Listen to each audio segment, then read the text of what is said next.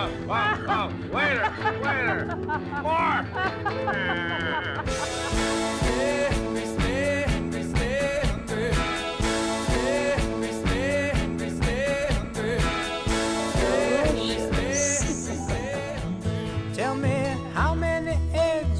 Chicken lay.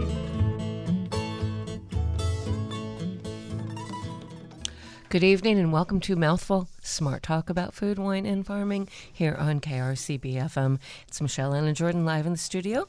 Hope you had a nice day. Kind of cold out there, but sunny. Nice day to go to the farmer's market. Really crowded today, the Sebastopol Farmer's Market. It's the longest it has ever taken me to get a parking place. I drove around for, God, it felt like half an hour.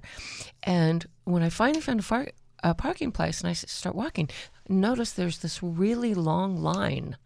And at first I thought it was somebody doing one of those walking tours of Sebastopol or something. But they all queued up. And there had to be at least 50 people that I could see, and I couldn't see the whole line. It was a pop-up hamburger for lunch joint. Ramen Gaijin, which normally serves ramen, apparently had made some sort of announcement that they were going to serve 100 hamburgers this Sunday. And people stood there in like the 47-degree weather for like over an hour waiting for a hamburger. And I have no idea why. I hope somebody, has a clue and explains it to me. But I thought, wow, 100 people or more. When I left the market at 1:30, and there were still at least 30 people in line. And I had gotten there at like 11:30. So it just got me to thinking, what is it that motivates somebody to stand in line for an hour or two for a hamburger, especially because you can get really good hamburgers in a variety of places, just up the street at Dee's Diner, for example. Underwood in Grayton is supposed to have one of the best burgers around. So what is it that makes people do something like that, but then also not support restaurants that have been around for a while and that contribute to our daily culture? And it dovetails nicely with what we're talking about tonight, because we're looking back.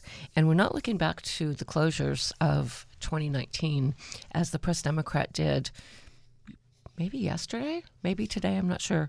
There have been a lot of closures. Zazu, among them, they closed because of the flood difficulties at the Barlow. And also Jimtown Store, which has been there for 28 years. And I should tell you, next Sunday, Carrie Brown of Jimtown Store will be my guest for the full hour on Mouthful. But I'm looking back to some of the places where I ate a lot, where I worked, the treasures of the 70s and the 80s.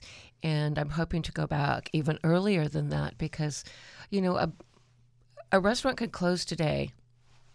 Someone new could go in tomorrow. And someone can move here the next day, and all they know is the new restaurant. They don't know about what has gone before, and I'm really interested in what has gone before. When I wrote my book, California Home Cooking, it's frightening to think it came out in 1997, I had recipes from a few of my favorite places. I think I even had Jerome's carrot cake. I had Achenou's Algerian carrots and zucchini, one of my favorite things in the world. And I had Rosie's Cantina's cheese enchilada verde. And I got that recipe from a friend who worked there for a long time. And now we have an acquaintance, a friend, Lisa Iskin, right? Yes. I always forget if it's Ishkin or Iskin. So it's Iskin. Iskin, like his family, Iskin. Iskin. There we go. And I know we knew each other back then. I don't think we knew each other well. But you worked at a number of the places that I frequented, and I think we worked at a couple of the same restaurants as well. Where do we start? Do we start with the Eggery? Yes. Because that goes way back, and that was out on Bodega Highway, out Washington Street, and you just keep going. And it was the Steve Dolowitz was running it, and they served omelets. They had an omelet cart. And I remember that Marilyn Oliva, who had been, at the same time I was a student at Sonoma State, she moved the cart around and made omelets tableside and I did everything else. And I know you worked there too. Yeah, I was a musician there. Oh, okay. As were so many of us that got our start in the music business here in Northern California. Oh, interesting. So you played there? Yes. I played there with a bluegrass band. I played there solo. I played with a duo. And Marv and Shirley Dolowitz are still living on the property. Yeah, you visit them. Yes. Yes, it's multi-generational there still. And we've been close for many years now. No, I'm trying to remember. Are they a dairy? They were doing eggs. Okay, yeah, of course, the Eggery. And I'm not sure about the dairy part. Okay. I'm getting older. I'm learning how to say I'm not sure. That's okay. And so you worked there exclusively as a musician. Yes. Okay. And was it during the day or was it at night? It was in the evening. In the evenings, okay, because I just remember being there on weekends. Oh, yes. For brunch. Yes, did brunches for sure. Mm-hmm. And that, I mean, like, there were so many of us that worked there. Nina Gerber worked there, Scott Gerber, Kate Wolf. We all just go back decades. Yeah, and it wasn't a very big place. It had a decent-sized dining room. What I remember about the kitchen was we didn't have any way to dry lettuce. And after cleaning the lettuce, we would put lettuce in some sort of weird basket, take it outside, and then spin it over our heads, sort of away from us so we didn't get wet. And that was what we did for our salads. And then I don't remember when it closed. I know that Steve closed it down. And Steve had Steve's sister is... Evelyn. That's right. Evelyn. And Norma. Norma, okay. And they both live on the property. Mm-hmm. And then he passed away. Yeah. Remember, cancer? About 15, 20 years ago? Yeah, a while back. A while back. He's still spoken about as if he were alive. Uh-huh. Excellent. As he should be. Mm-hmm. Do you remember how and why it closed down? No, I don't. Okay. No, I might have, moved on to being at Rosie's all the time. That's right, yes, because I remember the time of the Eggery. And, when you go back to visit them, I want you to do me a favor. Mm-hmm. I want you to see if they have any old menus. Okay. I would love to. I'm working on gathering menus from that time period and even earlier. I want to do a project. I want to find at least one dish from all of these different recipes really that made an impact on our culture. And, some places I think about, say, Gilardi's Resort. Mm-hmm. Remember Gilardi's? Mm-hmm. Did you play there? No, I didn't play there, but I ate there plenty. Yeah, and I lived very close to there.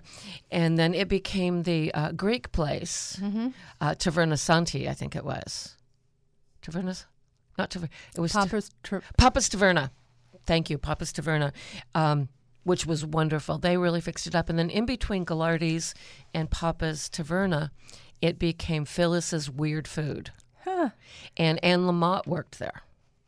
She bartended before she quit drinking. She bartended for Phyllis. And Phyllis was a character. And if you don't remember, or if you don't know what Gilardi's and Papa's Taverna were, they're right on the Petaluma River, about 7 miles east of downtown Petaluma.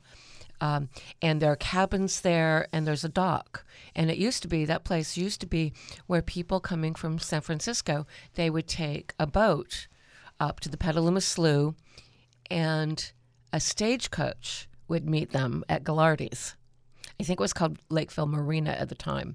A stagecoach would pick them up and either take them into Petaluma or up to Santa Rosa, and an ox cart would follow with their luggage. So it's been around for a really long time. But during what I remember, and please interject if you remember something different, it was pretty standard 1950s American diner food, hash browns that I'm sure were frozen, and slapped on the grill, and eggs over easy, that sort of thing. And the fishermen and the ranchers often went there for breakfast. I remember going from the marina in Petaluma with Bill Berliner on his boat, who created Old Chicago Pizza. Oh, yes. And we there was also Steamer Landing, which was right there. Oh, right there. Oh, I played there, too. And we would stop by there on our way to Angel Island or our way back from Angel Island. Yes. Oh, interesting. Yeah. Yeah. Yeah. Well, I thought Gilardi's was great, and I really loved Papa's Taverna. And Phyllis's was just a crack up. And you never knew what Phyllis was going to do next. I know this one time I went in and I was actually, somebody wanted me to buy the place. Not that I had any money, but somebody wanted me to open a restaurant there. And I went with a friend of mine who, if I had done anything like that, he would have done it with me. And we went and we talked to Phyllis for a little bit, and then she vanished completely. And then customers came in and they wanted to eat, and they sat at the counter, and finally Patrick went around and opened the refrigerated cabinets, and we cooked him lunch. We cooked him burgers. I think I mixed him drinks. And eventually, I think Phyllis came back in time to take money from him. But that's what it was like. And then the man who started Papa's Taverna, and it was really popular when they were going strong. On Sundays, they had Greek dancing with Greek dancing lessons before the dancing started. And the food was authentic Greek, and it was really good. He passed away, and relatives tried to take over, and it just wasn't the same. And the food got very uneven, and they closed, and there's nothing there right now. And there's nothing. Do you know what's up with the old building of the Eggery? Norma is living there now. Oh. Yeah, one of the daughters is living in the original place where we didn't meet, but we were in passing together. Yes, yes. As has been so many places, I've got a feeling. Mm-hmm. So she's living in the big house, and the parents are living in a house just over a little hill, and then Evelyn built a house up at the top. And then the parents are in their 90s now. Yes, they are. And I visit them, and I sing for them, and they sing together with me. Oh, that's so sweet. It has been just such a blessing to me. And I was telling Shirley, how grateful I was that they gave me my start, and so many of us our start. And I said, now it's time to, pay back. Mm-hmm. And I feel so grateful. And she goes, I'm so glad that you realize it. Oh, that's so sweet. Yeah. And if I have it right, I could be wrong, but were the Dolowitzes somehow related to the Schwartz, Jerome Schwartz? I don't know, but I knew him very well. Me too. Yeah, I know you did. Yeah. And, well, I worked at Jerome's Good Dogs. Uh-huh. That was if we're coming up, because I was going to say Petaluma, things sort of the center of gravity for social life in Sonoma County sort of shifted to Cotati for a while. Yeah. And between Rosie's Cantina, Ashe Nu restaurant, the Tradewinds when it was across the street from where it is now. Wow. Yeah. And then after Jerome's closed, Rafa's. Right. And there was the Last Great Hiding Place, and before it was the Last Great Hiding Place, it was the Granary. Wow, I hadn't thought of that in so long. Yeah, it was the Granary, which was a classic health food store and cafe. You could get all the stuff in bins that everyone was buying back then. For some reason, I always remember raspberry leaf and people making raspberry leaf tea, which I thought was really pretty awful. And then the cabaret. Cabaret, of course. The end of the beginning, there was a time when the end of the beginning and the cabaret were both at their peak. Mm-hmm. And one summer, possibly two summers, honeymoon ice cream. Oh. And this is great. The Cotati Saloon. Oh, my goodness. So there were nights when you could see, let's say, Van Morrison at the end of the beginning. And I did. Me too, many times. Walk over and see the Blasters for $1. No, actually $1 was at also at the end, but saw Neil Young, Mick DeVille over at the cabaret. You could go get a hot dog or a really good hamburger hot dog at Jerome's, walk over to Honeymoon Ice Cream, and it just seemed like the center of the universe. Yes. What a heady time for all of us. back then. And the restaurants seemed to do well. Ashe Nu, which was still, you find people who absolutely love their memories of Ashe Nu. It is, what is there now? It was a Japanese restaurant for quite a while. Now I think it might be a coffee shop. I drove through there not long ago, and it was no longer a Japanese restaurant, but it became Tengu for a time. And Tengu was, do you remember? Oh, yes. Tengu was wonderful. Yes. And they had the best coleslaw. And that's the recipe that I'd like to get from them to go into this collection. But I wanted to interject something, too. Mm-hmm. For us folks that played music, those places were fabulous for us. Rosie's, they didn't just feed us and give us tips. They paid us. Really? Yes. Wow. They paid us. Mm-hmm. And all of those places that we were just speaking of, mm-hmm. they paid us. They respected us. And it was great for all of us, especially who were going to school right there. Mm-hmm. Because we didn't have to do other work. We could actually make some money. So you made enough to get by as a student. Living in the chicken coops, converted chicken coops on Denman Flat in Pen Grove. Of course. That was, yes, I didn't make enough to get through school. Yeah, it was great. That's just great. And Rosie's opened mid-'70s? Mid-'70s. I can't remember the exact date. And it eventually expanded to 2 locations, but we'll get to the second location mm-hmm. in a little bit. They used to advertise on the radio all the time, mm-hmm. and that's how my name got out there. And many of our names mm-hmm. is because they just had their ads blasting our names and announcing who was going to be playing mm-hmm. and what times. And that was just fabulous for us as musicians and for them as a restaurant. And at that point, it was locally, people were listening to KVRE. Mm-hmm. People were basically people who were going out to hear music and going out to dinner and lunch and that sort of thing. We're basically listening to 2 radio stations. It had to be broadcast. There was no internet to listen to. They were listening locally to KVRE, and they were listening to KSAN. And one of the things that I remember, and I wasn't able to find any of the reports to tease you with one or two, but do you remember the astrology reports? No, I don't. Okay, well, on KSAN, Daryl Martini, who called himself the Cosmic Muffin, gave astrology reports. And he gave an astrology report at 8 in the morning and I think 5 in the afternoon. And he would rate the day. And in the mornings, he would rate it based on staying home or working. And in the afternoon reports, he would base it on staying home or going out.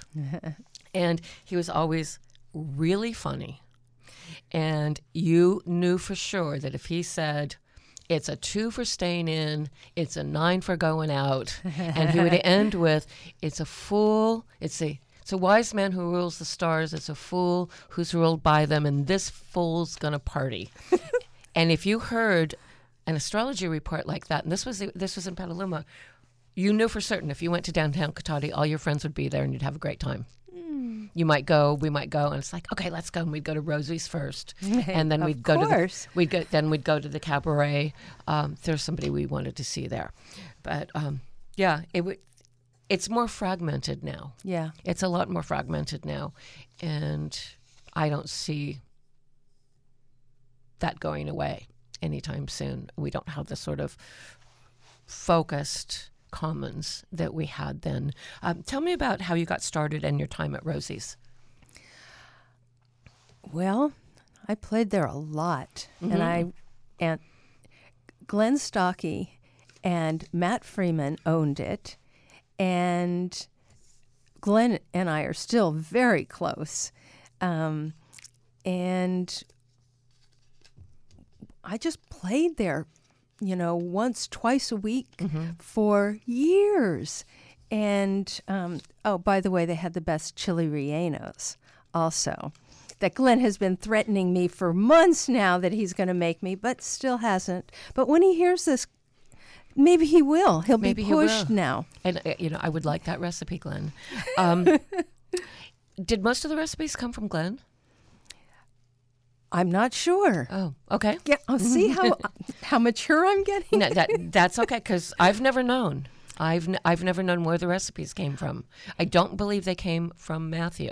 I knew Matthew. I knew Matthew better. Yeah, Glenn was the food guy. Matthew's the business definitely guy. The business guy. Yeah, and he used to say, "I'm so glad I didn't become an attorney like my brothers and my father, and now he's an attorney." Exactly. And Glenn, the one thing that I remember so well about Glenn, Glenn's very tall. He was very blonde at the time and very nice looking. Mm-hmm. He had the best cowboy shirt. Black with cards, playing cards embroidered on the front of either shoulder. And every time I see him, I think, I need to ask him about that cowboy shirt because it was classic. Yeah. What were the crowds like then? It was great there. It was packed all the time. It was packed, yeah. Yeah, all the time. And I met so many people there that I'm still friends with. Mm-hmm. I think Nina Gerber played there. Pretty sure she did. I remember. I'm not sure. I remember her from the West of the Laguna. Of course. And that's where she met Kate Wolf. Yeah. I used to go there a lot. And West of the Laguna, I think now it's where it's Ginger something. It's a Thai restaurant, I believe. I think that's what's in it. It's kind of hard because the buildings change. Or the structure, the internal structure of the buildings change. It served pizza. That was the main thing. I think pizza and salads.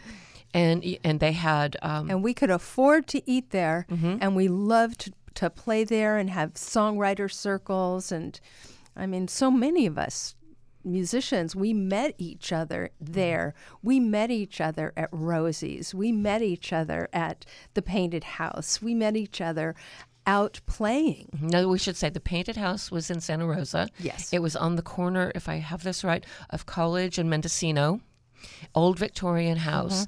Mm-hmm. I always remember it as Painted Lady. But two people now have told me, no, it was Painted House. Yeah, we know what a Painted Lady is, yes.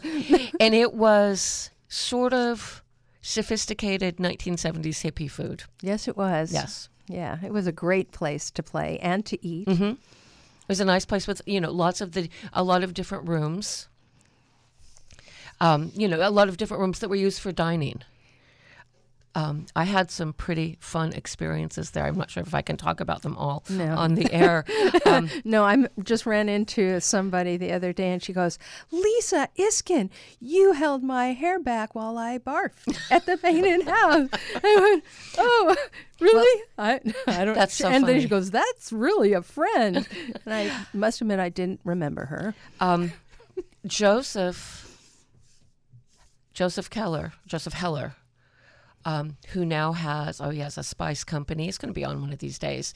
He opened his first incarnation of La Provence there. After Painted House closed. Oh. Then he took it over. And I know that I had my 24th, I think it was my 24th or 20, wasn't 25th because I was in India, birthday party there. And they had a private room. And it was Jerome and... Sue, I can't remember Sue's last name, short dark hair, I know you knew her. She was going out with Anthony Tussler. She was a tall actress. That was her. She wanted to be Liza Minnelli. I mean, that was the sort of musical sort of thing she liked. Wonderful, I loved her. Whole lot of people, but what happened, the waiter would come in and he'd give out, or the waitress, give out the menus, leave, and then there was a walkway. And people would come and they would see us. They would come to join us, and they would see us, and they just climbed through the window because it was a very low window. And the wait staff would walk back in, and there'd be like three more people. Oh wow! And that just went on all night. Mm. And his food was classic. What is really French? Not quite haute cuisine, and not quite cuisine bourgeoise.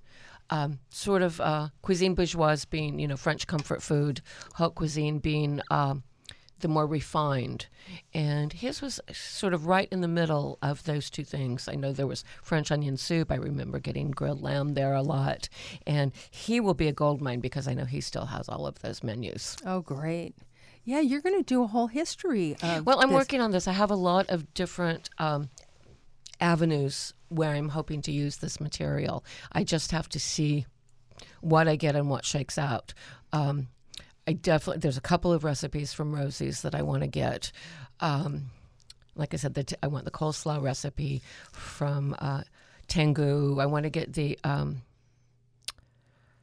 risotto Milanese recipe from Tre Scalini. Tre Scalini, of course, up in Healdsburg. And it was really the first of the more sophisticated Italian. You know, up until Tre Scalini opened, Italian food in Sonoma County was more what it was at, say, Volpe's in Petaluma and Marty's Top of the Hill.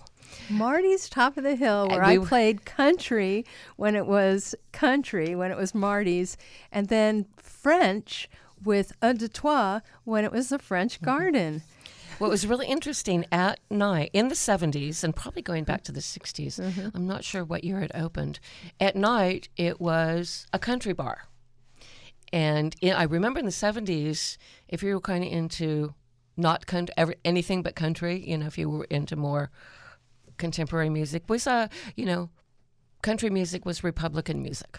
It was the rednecks. It was the people who wanted. It was the people who wanted to beat you up if they thought you were a hippie, and so it was sort of the thought. There were two places. There was the Ponderosa. Oh gosh, yes. And Dave's, there was Dave's Marty's, place. And it's like, and that Alan, his brother, owned Marty's. Do we have the nerve to go? I played there. Yeah. Well, during the day, the thing that was interesting. Oh, during the day. During the day, it was nothing like that. It was an old 1950s style Italian restaurant. With, you know, spaghetti and meatballs and, you know, a salad that had cherry tomatoes and some canned red beans on it. And that was where ranchers, but also business people from Sebastopol would go to Marty's for lunch. And then at night, it turned into a country bar. And before it ended, let's see, it would have been in the late 80s, very early 90s. I don't know if it changed hands, but suddenly it was it was operated primarily by women. I don't know if you were playing there then. No.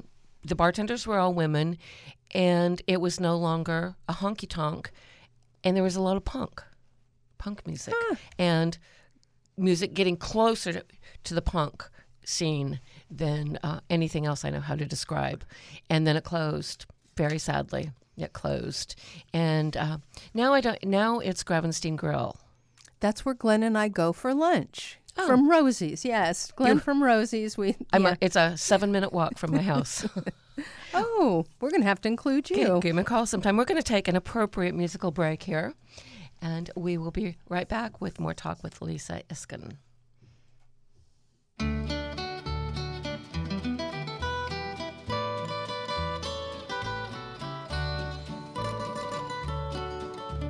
Cradled by two loving arms that I'll die for, one little kiss and Felina, goodbye.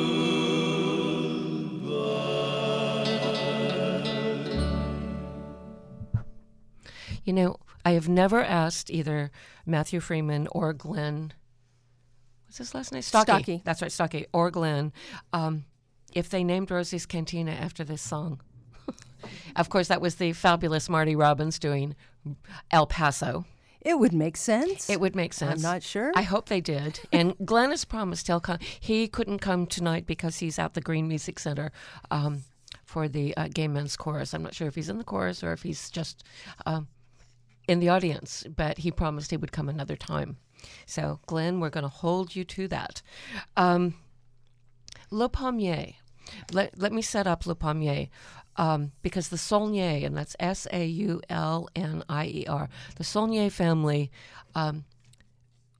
made a profound footprint in Sonoma County for a while.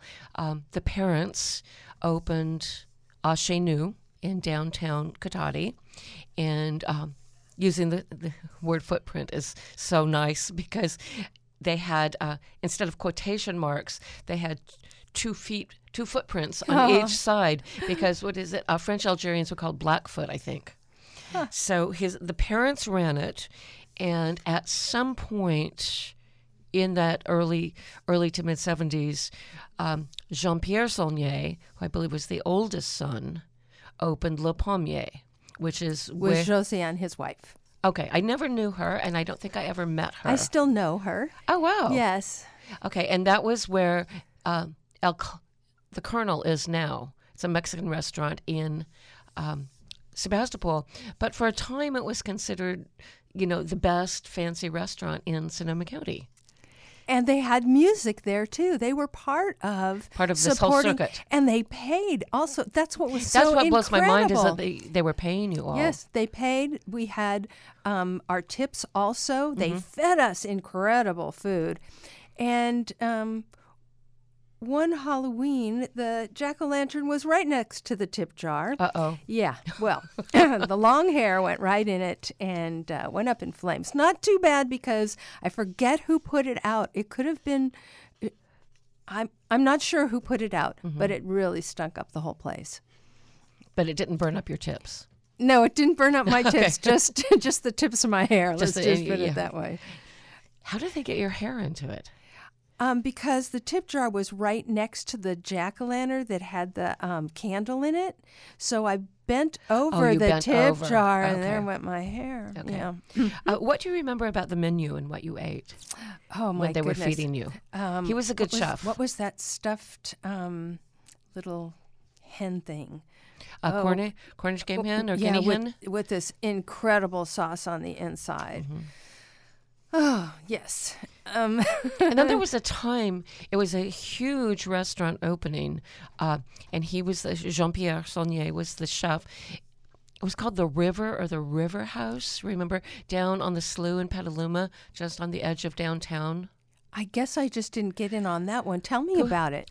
That one didn't really go all that well. It was when Steamer Landing had opened. Right. And Steamer Landing there, if you know where Dempsey's is now, if you walk across the bridge from Dempsey's and look immediately to your left when you get over the footbridge, I think still on the brick wall, it still says Steamer Landing. The brick wall does say that. Yes. And it played country there. Yes, and it was considered one of the hip places to go across the street from Chicago Pizza, Deep Dish Pizza. Yes, that was another place where we played music. And there was another place that had a connection to Deep Dish Pizza. It was in Santa Rosa, and it became an Irish pub.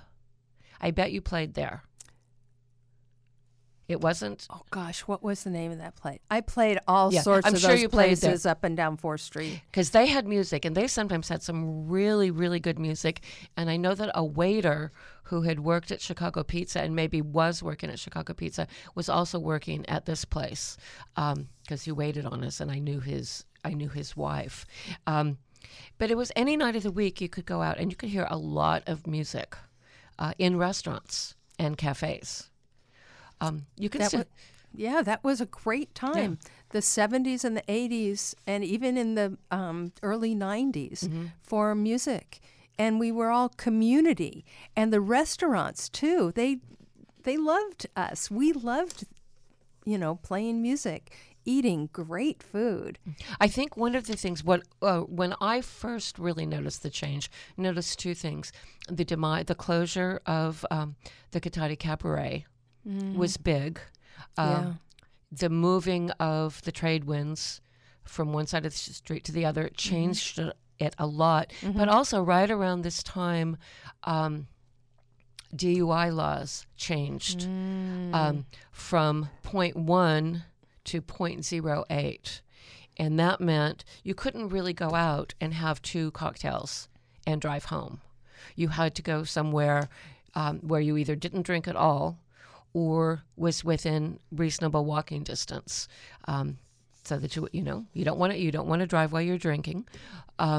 But that really changed, and I've talked to people both who had businesses, who had restaurants during that transitional time, and it seemed that really made a big impact on people going out. I never even thought about it. It really changed for me, because by then I had moved to Sebastopol. And they're really strict out in Sebastopol. Well, yeah, and I wasn't going to risk, Highway 12 and Highway 116 if I was going to go somewhere and have a couple drinks. So if I went somewhere, I would go in Sebastopol. And I think that's still operative today, though Uber and Lyft make it a bit more real, make it a bit more possible. But I think that is one of the foundational things that has really changed. I want to invite listeners into this conversation as well, not by taking your calls, but by making the offer. If you want to tell me about any of your memories, if you have old menus from restaurants in Sonoma County, you can send anything to me. You can post it on Mouthful's Facebook page. You can send me an email. I will promise you that by tomorrow afternoon, mouthful@sonic.net will be operative. Oh. In the meantime, it's catsmilk@sonic.net.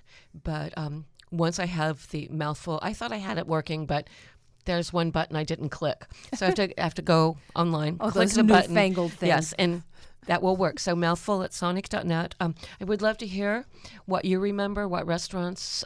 There's so many restaurants that we haven't even mentioned yet. Deshmere. Oh, my goodness. I never thought of that. Deshmere out on Washington, East Washington, right, in Petaluma. It was there for, gosh, maybe 30 years. It didn't close until relatively recently. And it was very popular. And the owner might have been Belgian. I think he was Belgian. He had a very, very thick accent. And he made French country food, more the cuisine bourgeoise than the haute cuisine. I remember getting, it was some sort of steak with a wonderful, very dark mushroom sauce on it. It was really outstanding. He was a good chef. He drank a lot. You could not understand a word he ever said. I talked to him a number of times at the Cotati Saloon. He would come in after work and seriously could not understand a single word he said. We should get back to Le Palmier because Jean-Pierre closed it. And I hadn't realized this. A man named Mark Arthur, who now lives up in Humboldt County, I believe, he worked for Jean-Pierre. He also worked at Achenu, and Hubert Saulnier, the younger brother of Jean-Pierre. Hubert took over after his parents. His parents actually retired, more or less, moved to Mendocino County. They're the cutest French-Algerian couple. Gray hair early, they, really tiny and cute, and they moved up there to grow pot before it was legal. You have such an amazing memory because you're talking about these things and these people, and all of a sudden I haven't heard certain names. Mark Arthur, I saw your eyes light up Mark Arthur. It's just like, this is great. Yeah, well, Mark worked a lot at Achenu. But with Le Palmier, after Jean-Pierre closed Le Palmier, he opened a place called The Quail. And it was in Oakmont. Huh. And I have this vague memory now of knowing about the restaurant, though I never ate there. Yeah. And Mark Arthur worked there with him and may still have some of the menus. Hmm. So I've been talking to him about seeing what he remembers. And he did prep at Le Palmier, but he didn't do any of the actual, he didn't do any line cooking, just prep. But after they closed Achenu, and the thing that really hurt Achenu, and it hurt a lot of the businesses in Cotati, do you remember when they closed the street to repave it? Yes. They closed the street to repave it and to widen the street and make the sidewalks better. It was closed for about 18 months, I think. And there were two, the main block of downtown and then half of another block in front of the market. Mm-hmm. And you had to park and walk through mud and, hammered cement and that sort of thing. And I was working at Achenu, and I remember one Friday night we had 3 customers. Mm. And it hurt so many people. And Achenu limped along and didn't really come out of that very well and sold. And that's when Tengu opened. But they went to Petaluma for a while and had this very tiny place called the Unicorn Cafe. Hmm. It was a sweet little place. I think the only cooking, I think they had a microwave, if I remember correctly, but maybe not much of anything else. Made lots of sandwiches and salads. And I worked there for a while. And there were times when Hubert couldn't do it or whatever, and I would just go in and, we'd have a few customers. It was sweet. It was very, very sweet. And then that's when the parents moved away, to grow marijuana. And I don't know, after the Quail closed, I'm not sure what happened to Jean-Pierre. I know he passed away a few years ago. Oh, I didn't. Yeah, Mark Arthur told me that, and I think it was from cancer, if I remember correctly. And then Hubert died. Hubert went on to teach. He was living, I believe, in Lake County, and he went on to teach French. He's a very good French teacher, and he passed away, 6-7 years ago, I think, from lung cancer. Mm-hmm. And I think his wife still lives in Sonoma County, and we were talking about all she knew and the restaurants on Facebook a few months ago, and Hubert's daughter. Mm. She had a few things to say, which was very sweet to connect with her, because I'm pretty sure both the daughter and their son were born while he had Ashe Nu, and while I was working there. So, you know, there were generations, and we were all connected. Yeah. And I miss that in Sonoma County, and I'm looking for where we find it. I know that we have, say, in Sebastopol, we've got Lowell's just closed, but Lowell. Oh, that's right. And what I heard is that Ramen Gaijin. My guess is Ramen Gaijin is taking it over and is going to open a Jewish deli. Oh, I don't know if that's true, but the Sunshine Cafe, which opened across the street from K&L Bistro, and next door, almost next door to what is now Mother's Ruin Bar. Mother's Ruin opened a year ago, September, and the word on the street then was that Ramen Gaijin was going to open the place next door as a Jewish deli. And then the owners wanted too much rent, and there were too many requirements by the city. It didn't even have a walk-in refrigerator, and the city required a lot to go into it. So they backed out, and it's now a Mexican family, and it's sort of an American-style diner with a few things like huevos rancheros and that sort of thing on the menu. So when they announced that Lowell's was closing, there was intimation that Ramen Gaijin was going to take it over, and I'd remembered about the Jewish deli. And, you know, on one hand, it would be good to have a Jewish deli. A real Jewish deli. Yeah. In Sebastopol. On the other hand, I think it's really good for my health that if I'm if I'm craving a pastrami sandwich, I have to drive all the way to Berkeley. It used to be, I forgot about Saul's. It used to be that if I was craving a pastrami sandwich, I had to go to New York. But I'll tell you, Saul's Deli is the real thing. They have fabulous pastrami. So anyway, back to Lowell's. They have Handline, and they're the major investor in Fern Bar. Fern Bar has music. Do you know Fern Bar? No, I don't. You should be playing there, honey. Well, actually, I'm a retired musician.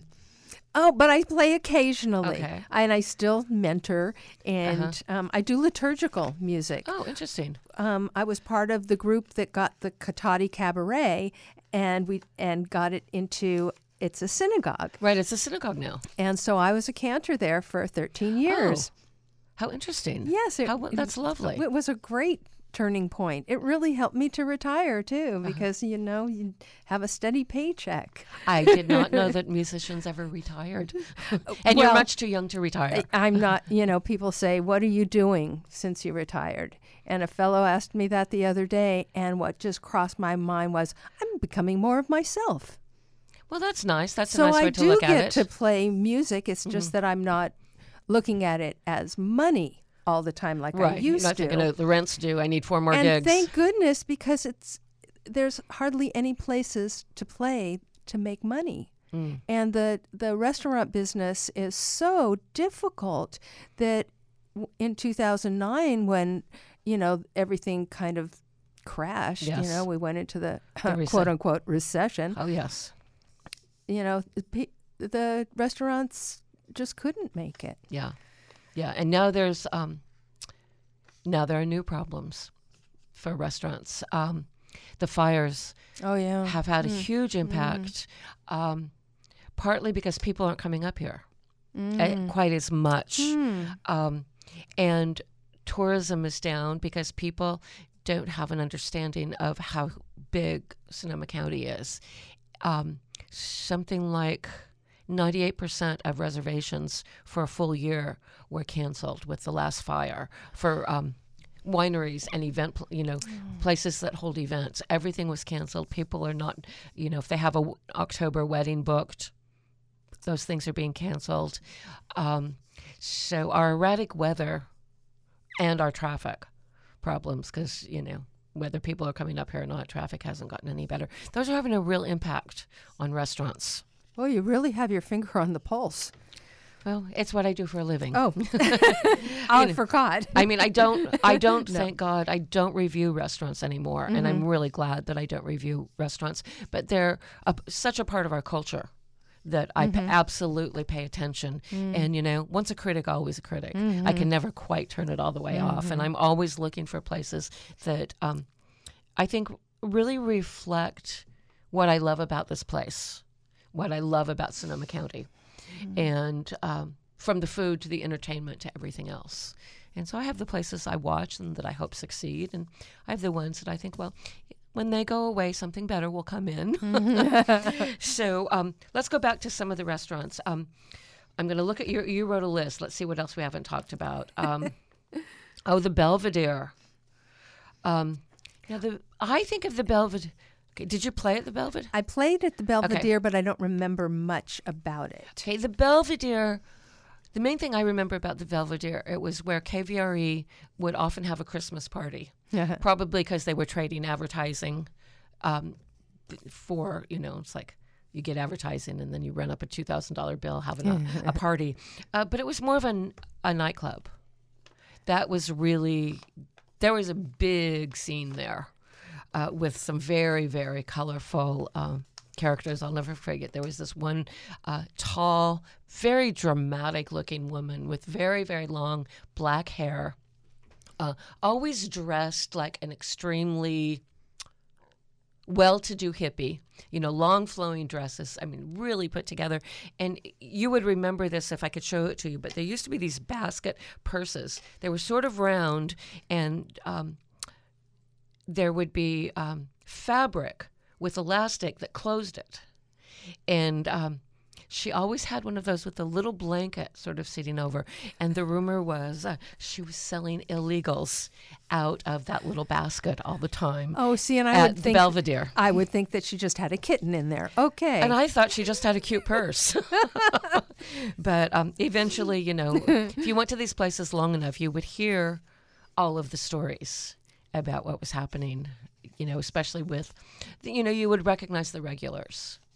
And, you know one regular and then you know another and then you start, you know, you get invited to stay after at the end of the night and maybe you eat something special or you hear a story that leads to the story I just told. Mm-hmm. So that was the Belvedere. The Belvedere is still there. I don't think it's... They put a bunch of pool tables in it and it became more of a drinking... kind of place. I don't even know if they serve food anymore. Joe Frogger's. That's where I played quite a bit. Now, was that the one out of? On 4th Street in Santa Rosa. Oh, that's the right one I did. I get it mixed up with something that was out in the Wailupa area. There was another place. Can't remember it.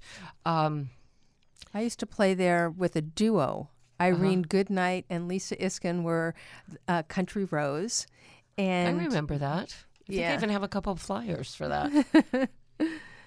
And then there was Sourdough Rebo's. Oh, gosh, yes. And that was where Chevy's is now, I think. Uh-huh. Oh, yeah. Yeah. What was Bob's last name? Because he was Rebo.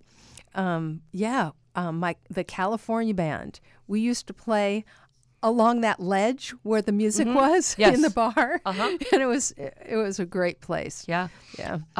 What got me thinking about this, although I'm always thinking about vintage recipes because the things that I want to do, but what got me thinking about it was I was the ambassador for Dining Out for Life.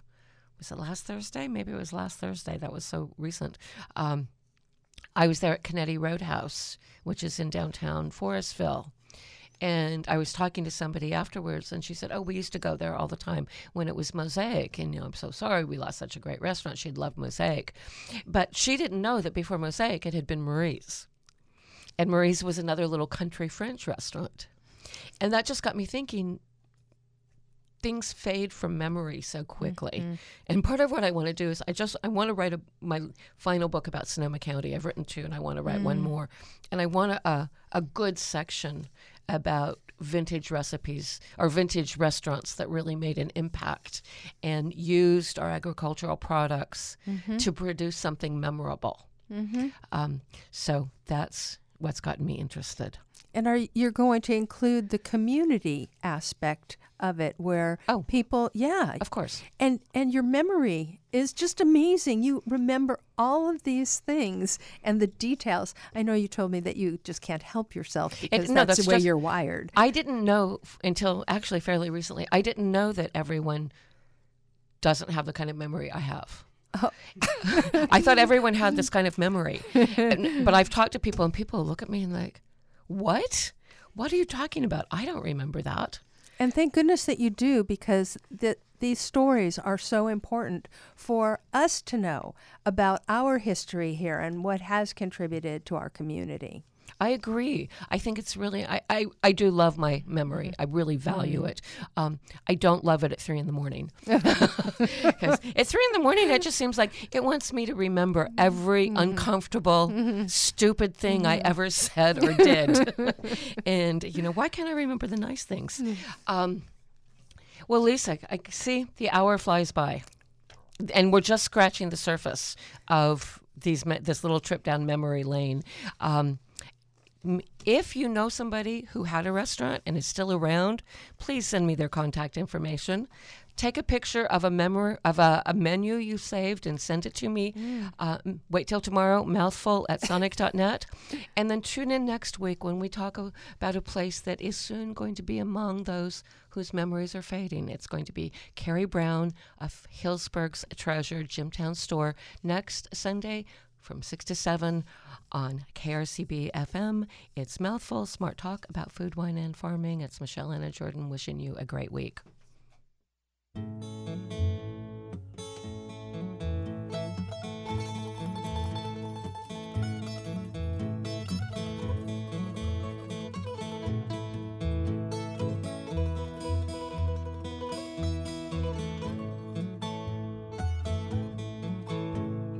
Chickens in the houses, they got chickens in the trees, chicken in the pots, the motto of the Petaloomies. Out in Petaluma, spending my days.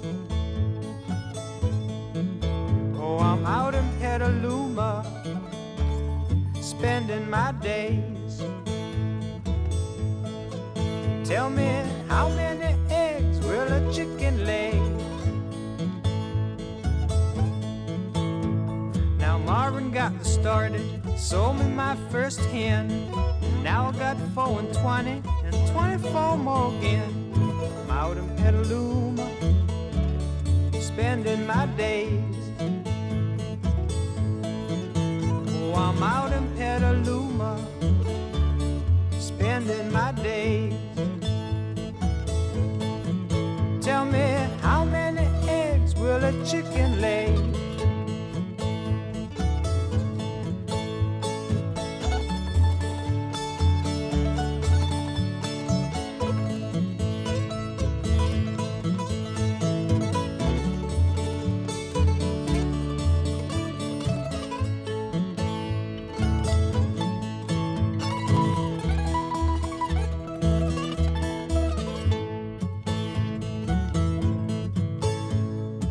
Chicken in the morning, it's chicken in the night. Weren't for chicken, Petaluma never would have reached its height. I'm out in Petaluma, spending my days. Oh, I'm out in Petaluma, spending my days. Tell me, how many eggs will a chicken lay?